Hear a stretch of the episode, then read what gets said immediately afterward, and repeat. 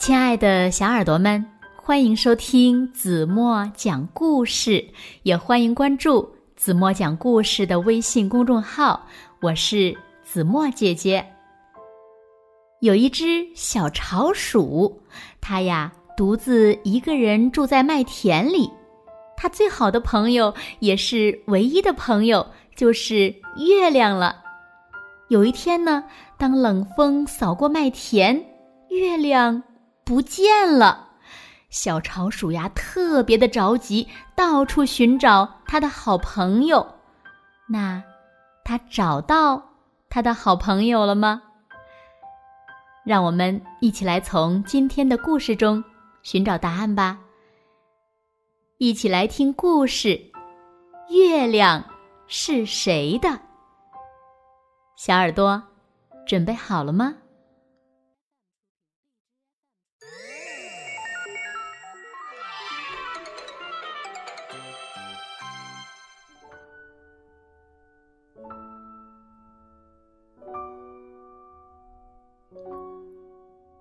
小巢鼠一个人住在一大片麦田里。夏日的夜晚，温和的微风轻轻地摇晃着它舒适的小巢。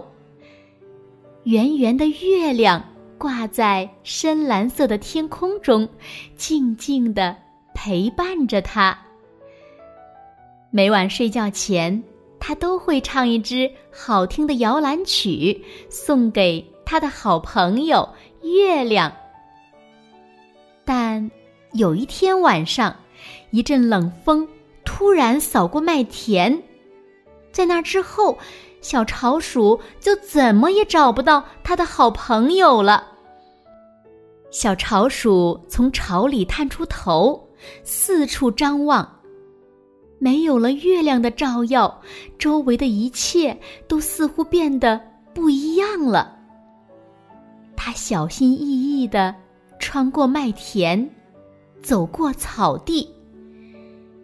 有人偷走了月亮！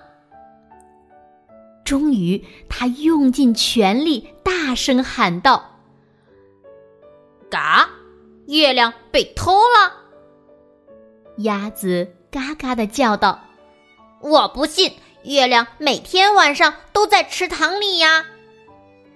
什么池塘里？小潮鼠心想：“这不可能呀！”但是呢，它还是跟着鸭子向水里看去。池塘里没有月亮啊！它去哪儿了？鸭子也开始着急了。月亮不住在池塘里。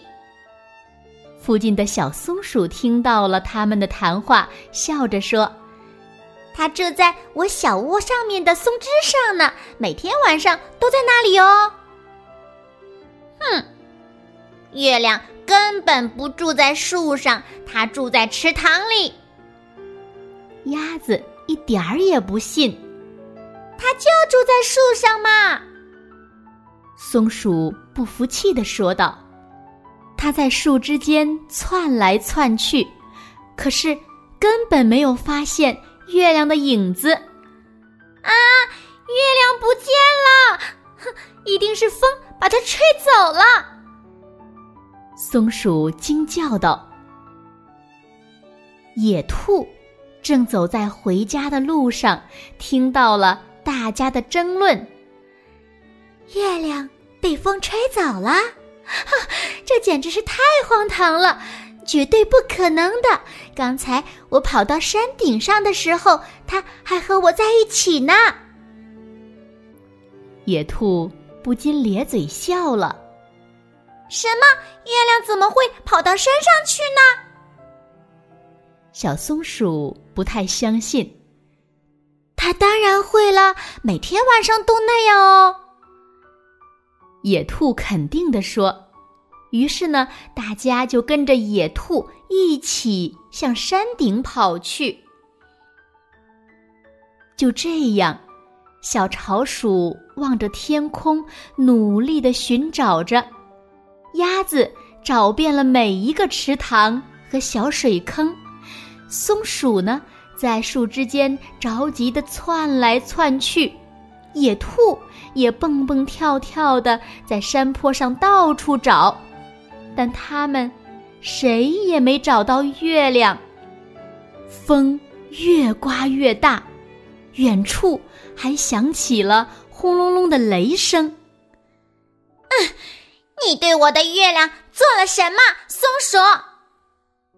鸭子突然严肃的质问起松鼠来：“月亮才不是你的，它是我的。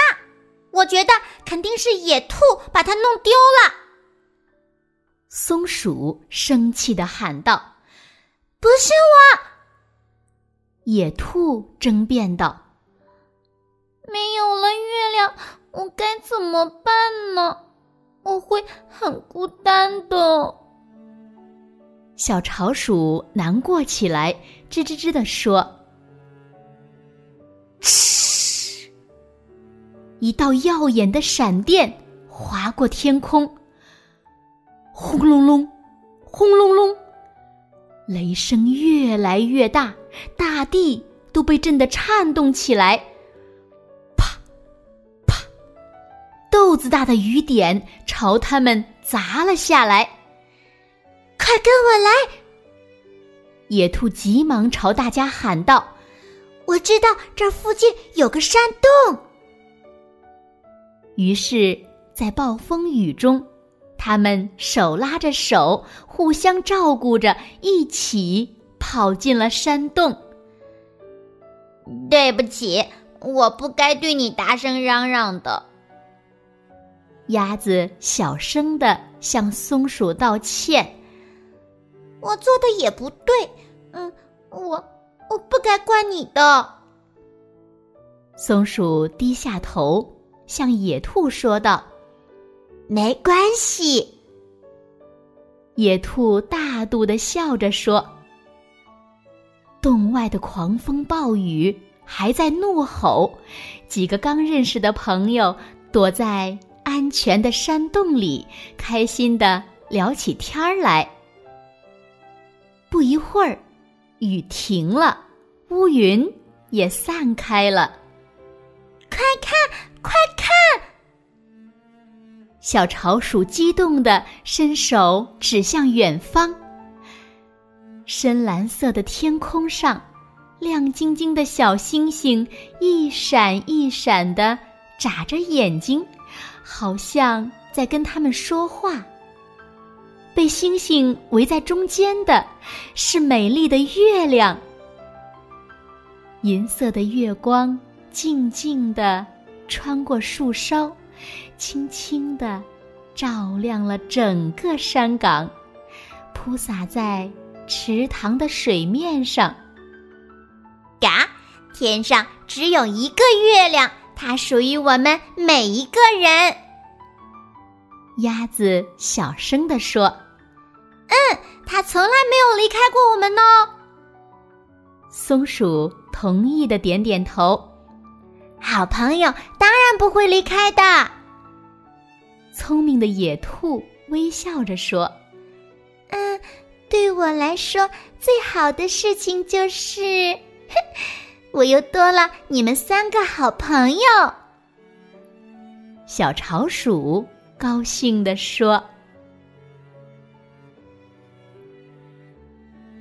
好了，亲爱的小耳朵们，今天的故事呀，子墨就为大家讲到这里了。那今天留给大家的问题是：你们知道月亮到底属于谁吗？”如果小朋友们知道正确答案，就在评论区给子墨留言吧。好了，今天就到这里吧。明天晚上八点半，子墨依然会用一个好听的故事等你回来哦。那如果小朋友们喜欢听子墨讲的故事，不要忘了在文末点亮再看，给子墨一个小小的鼓励哦。好啦，现在睡觉时间到喽。轻轻的闭上眼睛，一起进入甜蜜的梦乡啦。完了。